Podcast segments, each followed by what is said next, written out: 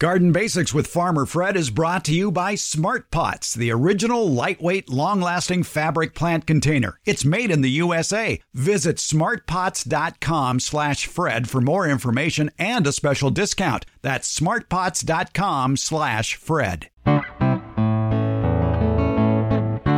Welcome to the Garden Basics with Farmer Fred podcast. If you're just a beginning gardener or you want good gardening information, well, you've come to the right spot. Thinking of gardening a bit differently using bales of straw? Straw bales. They have several gardening advantages, including you get to work in your garden while standing up. Straw bales can be located wherever you have a sunny spot for sun loving vegetables, and they can last if you follow a few important steps. Also, have you heard about the Yesberry? It looks like an elongated blueberry. It combines the flavor of both blueberries and raspberries. It's also known as the blue honeysuckle or the honeyberry, and it can be productive if you live in the right zones. And for a change, the right zones do not include most of the Sun Belt. It's all on episode 128 of the Garden Basics with Farmer Fred podcast, brought to you today by Smart Pots. And we'll do it all in under 30 minutes. Let's go. Straw bale gardening. It started as a fad, but it's here to stay. A lot of good reasons for growing in a straw bale. There's less labor involved. The raised height means no kneeling, no stooping. There's very little, if any, weeding involved. It extends your growing seasons. It holds moisture well, which means less watering for you. No soil borne diseases or pests. Minimal tools are required. And maybe best of all, you can put that straw bale wherever that sunny spot may be in your yard. So, how about some straw bale garden basics? Back in May of 2019, I chatted with Sacramento County Master Gardener Gail Pothauer, who's had a lot of experience growing vegetables in straw bales. It's a beautiful day here at the Fair Oaks Horticulture Center where they're doing a little experimentation planting vegetables in bales of straw. Not bales of hay, but bales of straw. Master Gardener Gail Pothauer is with us, and uh, she's in charge of this little project. And Gail, you've, you've experimented with planting in straw bales before, and how did that turn out? It was with uh, sweet potatoes. Right, we did sweet potatoes last year. We did two varieties. One was Beauregard, the other was Nancy Hall. And interestingly enough, Nancy Hall is a white um, sweet potato on the Slow Food Ark of Taste. It was the most prominent sweet potato in the South until Beauregard beat it out. so we thought we'd try both of them. We had a great crop. I think we had about 60 pounds of sweet potatoes we harvested, including one that was given the name of Taterzilla because it was 10 and a half pounds. Whoa. Yeah, it was it was great. We had a super uh, sweet potato harvest. When did you plant those? Oh, golly. Um, I believe it was in May. Um, usually we get our straw bale demonstration going in May after it's warmed up. So I would say May, and we did our harvesting in September, I believe. Sweet potatoes love the warmer temperatures. Do straw bales uh, cooperate in that regard? Do they warm up faster than soil? They do. Um, and also because we have to condition the straw bales, which means you add fertilizer in order for the, um, the inside of the bales to decompose and make compost. That action heats up. So if you've ever made a compost pile, you know how it heats up and then it cools down. So we have learned that after our 17 day conditioning process, the straw bales heat up to about 120 degrees and then they drop. So it's it's okay to plant now. It's warmed up. I mean, it's cooled down to about 85 degrees or so, and it is warmer on the inside than the outside temperature. Are you using a slow release or a quick release fertilizer?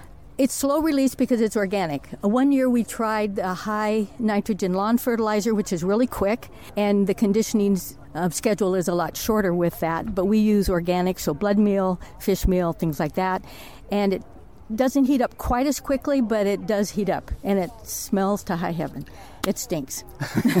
well, this year now, you're experimented with what looks like to be some very thirsty crops here. You have them lined up, ready to go in the bale, mm-hmm. and they're All America Selections uh, winners of a lot of the members of the cucurbit family. You've got cucumbers and watermelon here. Yes. How do you keep them hydrated?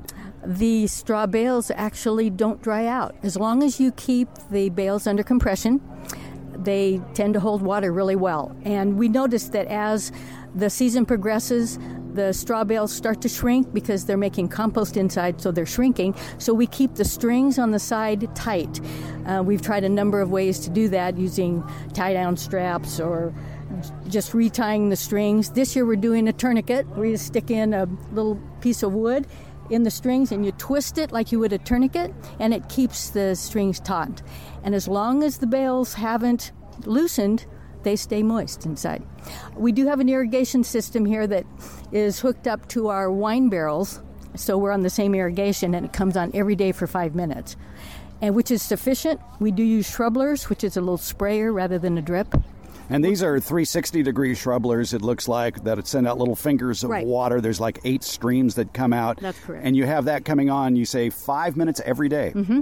Just because that's the schedule we're on for our wine barrels. Do you have to adjust that as the heat picks up in the summertime? Nope. We keep it five minutes every day. All right, that's a good tip for all of you growing vegetables in containers. If you've got some good soil or, or good straw, then uh, five minutes on a shrubbler should do the trick. Yeah, if it was on a drip, that wouldn't be sufficient. It w- wouldn't soak in enough, but the shrubblers work great. Shrubblers put out about 8 to 12 gallons per hour, whereas a emitter could be a half gallon, one gallon, or two gallon. And just one thing I want to mention you asked about do they dry out? Um, I know of someone who planted tomatoes in them up in the Corning area, which is hotter than we are, went a whole month without um, watering them on vacation or whatever, and they did just fine. So as long as those the bales are under compression, they haven't loosened up, they stay moist. Now, I've noticed that you do have a trellis system installed in the back. You've got T posts installed in the back Mm-hmm. and then field fencing going across. And I imagine you're going to be uh, trellising the cucumbers. What about Right. the watermelon? Same thing. The watermelon. Uh, this is a mini watermelon, so we'll sling it like we do our other melons, but we like to grow them up, get them up off the the ground. You don't have so much problem with the fruit rotting by sitting on the ground. Better air circulation, and so we're going to give the watermelons a shot this year. Let's talk a little bit about the varieties you've chosen. You've got, uh, the, uh, as I mentioned, they're all America selection varieties, and one is called Pick a Bushel, and it's a hybrid. It's an F1 hybrid. Uh, the other cucumber is a Diva. You have a Parisian Gherkin, and uh, those three uh, come highly recommended, do they? They do, and the Parisian gherkin and the pick a bushel are great for pickling. They're that, that type of a cucumber, but you can also eat them fresh. Diva is definitely a slicing cucumber, you know, the typical cucumber, and they're going to be trellised up up our field fencing. Including the uh, Mini Love watermelon. Yeah, they're supposed to be small, one to two pound watermelons. Have not tried them before. It'll be fun. And as I mentioned, we will sling them as the fruit forms. We'll use old strips of T-shirt or something that stretches and tie them to the field fencing to give them some support. All right. I guess the green uh, tree tape that's tied on here is just to warn people there's a fence here. Don't walk into it. exactly. Especially when we, at the end of the season last year, we had those straw bales out. Mm-hmm. We had field fencing that was just up, and so we did that to as a warning. Don't walk into it. With straw bales, do you have to fertilize them consistently through the season, or is that initial fertilization enough? It isn't enough. Um, in fact, you do need to get fertilizer in the straw bales initially, or plants planted directly in just regular straw will die. There's no nutrients. So once the conditioning process is done, you've made compost inside, it continues to make compost through the season, but it's not enough. So about every two weeks or so, we'll give them a, a drench with a diluted fish emulsion and kelp. Mm-hmm. All right. If people want more information about straw bale gardens, there are some excellent references available. Uh, you have uh, handouts produced by the Sacramento County Master Gardeners, and there's a good book available too. Right. The author is Joel Karsten. In fact, he's the thing that got us started. I heard him on your show in 2013, and we thought, well, that sounds like a fun project. So I bought his book, The Straw Bale Gardens, and he has since come out with two others. Um, he's added some information about getting organic straw and things like that. So, yeah, he's got three great books out. And if you visit the Sacramento County Master Gardener website, you can probably find their uh, release on straw bale gardening. Garden Note 160. And you could probably just do an internet search uh, for the notes on straw bale gardening. Just type in Sacramento County Master Gardeners and Garden Note GN160, and that information about straw bale gardening should pop right up. That's right. Or go to our website. There's also a button for publications. If you click on that, all the garden notes will be listed. And check out the Sacramento County Master Gardener Facebook page as well. Here in the vegetable section with Gail Pothauer. Thanks, Gail. You're welcome, Fred. It was fun. You've heard me talk about Smart Pots, the award winning fabric planter here on the Garden Basics podcast. They're durable and reusable. I've been using mine for five years now, and once again, they're being pressed into service in my yard. I have this problem. I, I grow too many tomatoes for the amount of allotted sunny space I have for them. So those extra tomato plants go into the Smart Pots. I place them in scattered areas around the yard where I know they'll get enough sun, which is a premium in my yard. And even five years later, I can pick up those smart pots, plant and all, and move them around without fear of the smart pot tearing or ripping. Smart Pot's breathable fabric creates a healthy root structure for plants, and Smart Pots come in a wide variety of sizes and colors. Visit smartpots.com slash Fred for more information about the complete line of SmartPots lightweight fabric containers. And don't forget that slash Fred part because on that page are details of discounts where you can buy smart pots at Amazon. Okay, now I understand maybe you want to see the smart pots before you buy them. That's not a problem. Smart pots are available at independent garden centers and select Ace and True Value stores nationwide. To find a store near you, visit smartpots.com The Garden Basics with Farmer Fred podcast has a lot of information posted at each episode transcripts, links to any products or books mentioned during the show, and other helpful links for even more information. Plus, you can listen to just the portions of the show that interest you. It's been divided into easily accessible chapters. And you're going to find more information about how to get in touch with us. You can leave an audio question without making a phone call. You do it via SpeakPipe go to speakpipe.com slash garden basics. It's easy. Give it a try.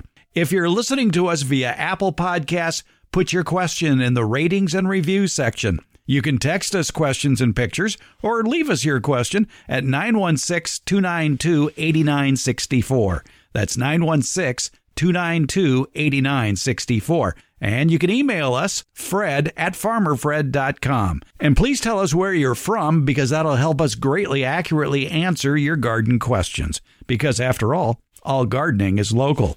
In the show notes, you'll find links to all our social media outlets. That includes Facebook, Instagram, Twitter, and YouTube. Also, you'll find a link to the farmerfred.com website. And thanks for listening.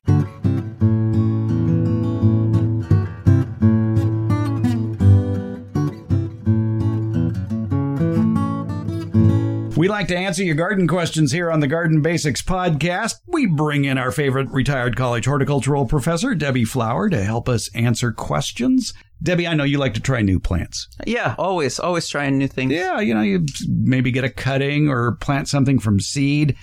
I found at uh, the nursery last week a new uh, sunflower variety that, oh I, that I've never heard of before. And I bought a packet of it. It's called Paquito, Colorado, that supposedly only gets like three feet, four feet tall. Right. Paquito is small in Spanish. Yeah. Yes. Well, you know what else was small? The seed itself?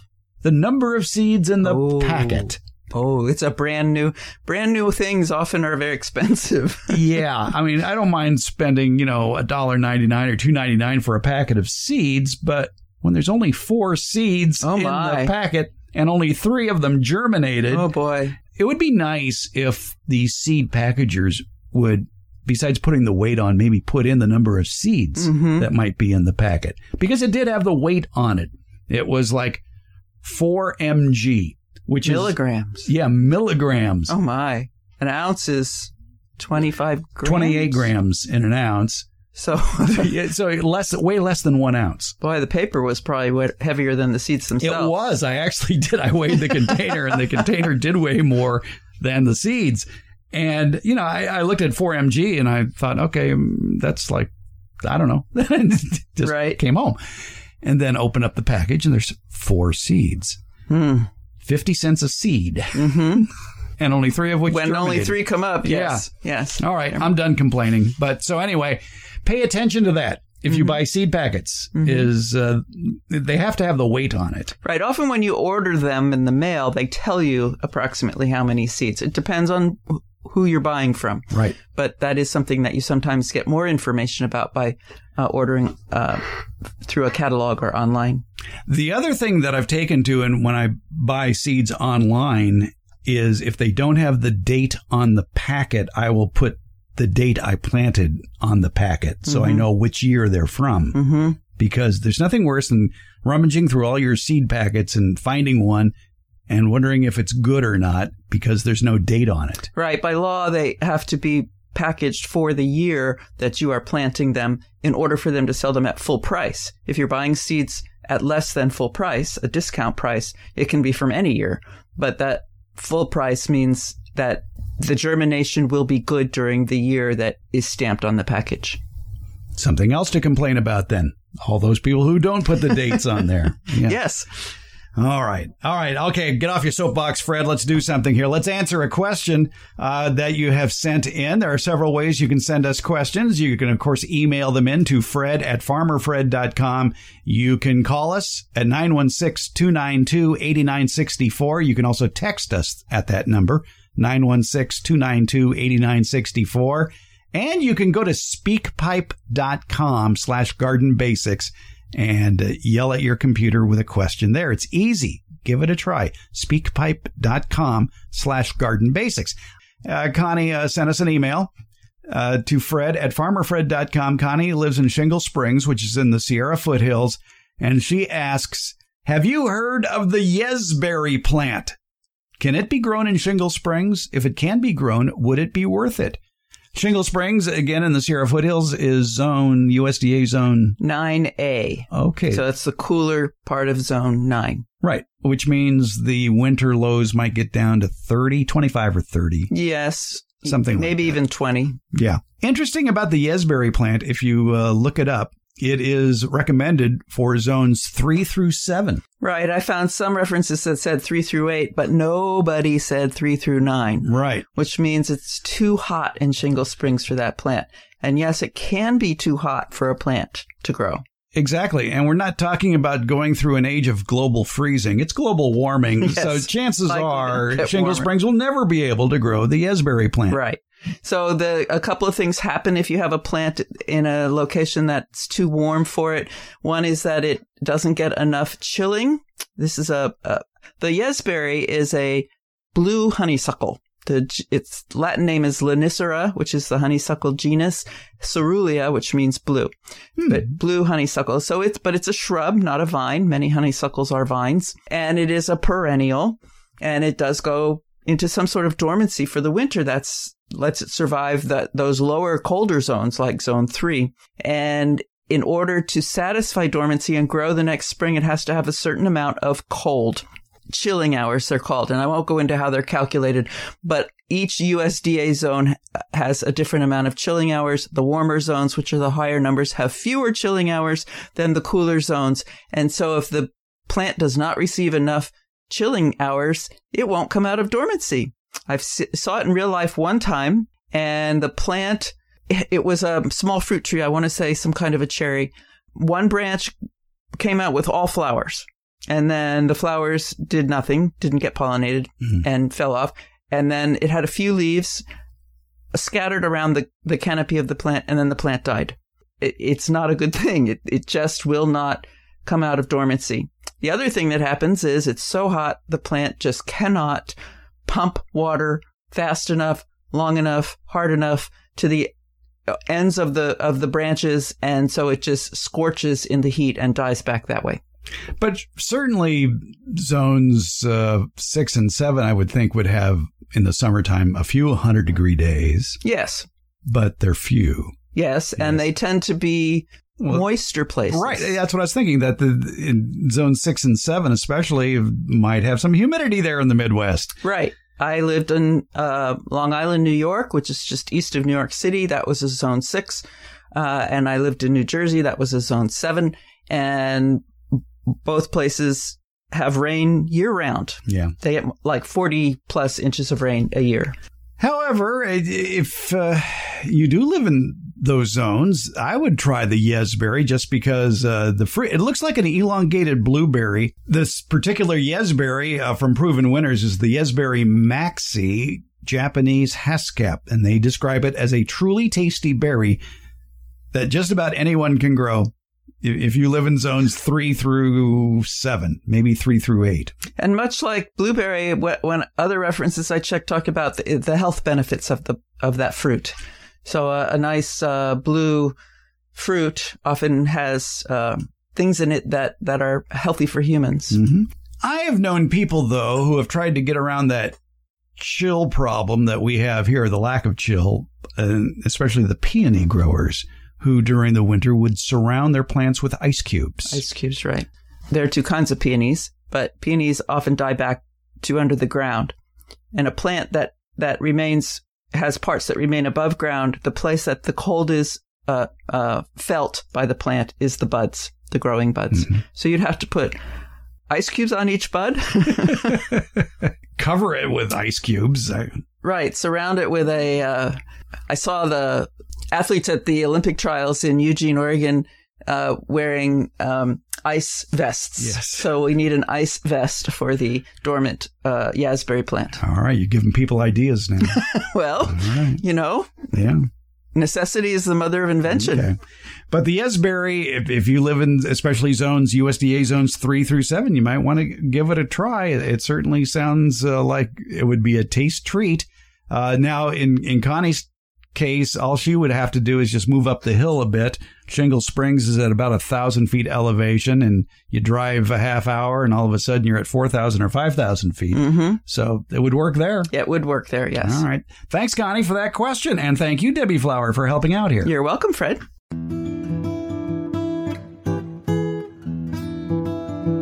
Garden Basics comes out every Tuesday and Friday. It's brought to you by Smart Pots. Garden Basics is available wherever podcasts are handed out, and that includes Apple, iHeart, Stitcher, Spotify, Overcast, Google, Podcast Addict, Castbox, and Pocket Casts. Thank you for listening, subscribing, and leaving comments. We appreciate it.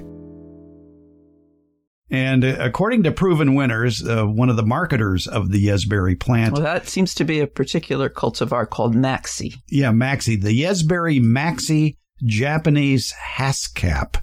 They say it's a truly tasty berry that just about anyone can grow. Just about. us. Yeah. just about. Yeah. What is a haskap? I was just going to look that up. Okay, we'll wait on that then. I'm sure it's something very interesting. I'm not sure I spelled it correctly. H A S K A P. Okay, I put in a C. Yeah. I wonder if I could use it on words with friends. They don't take Breba it's name of the Ainu language in northern Japan.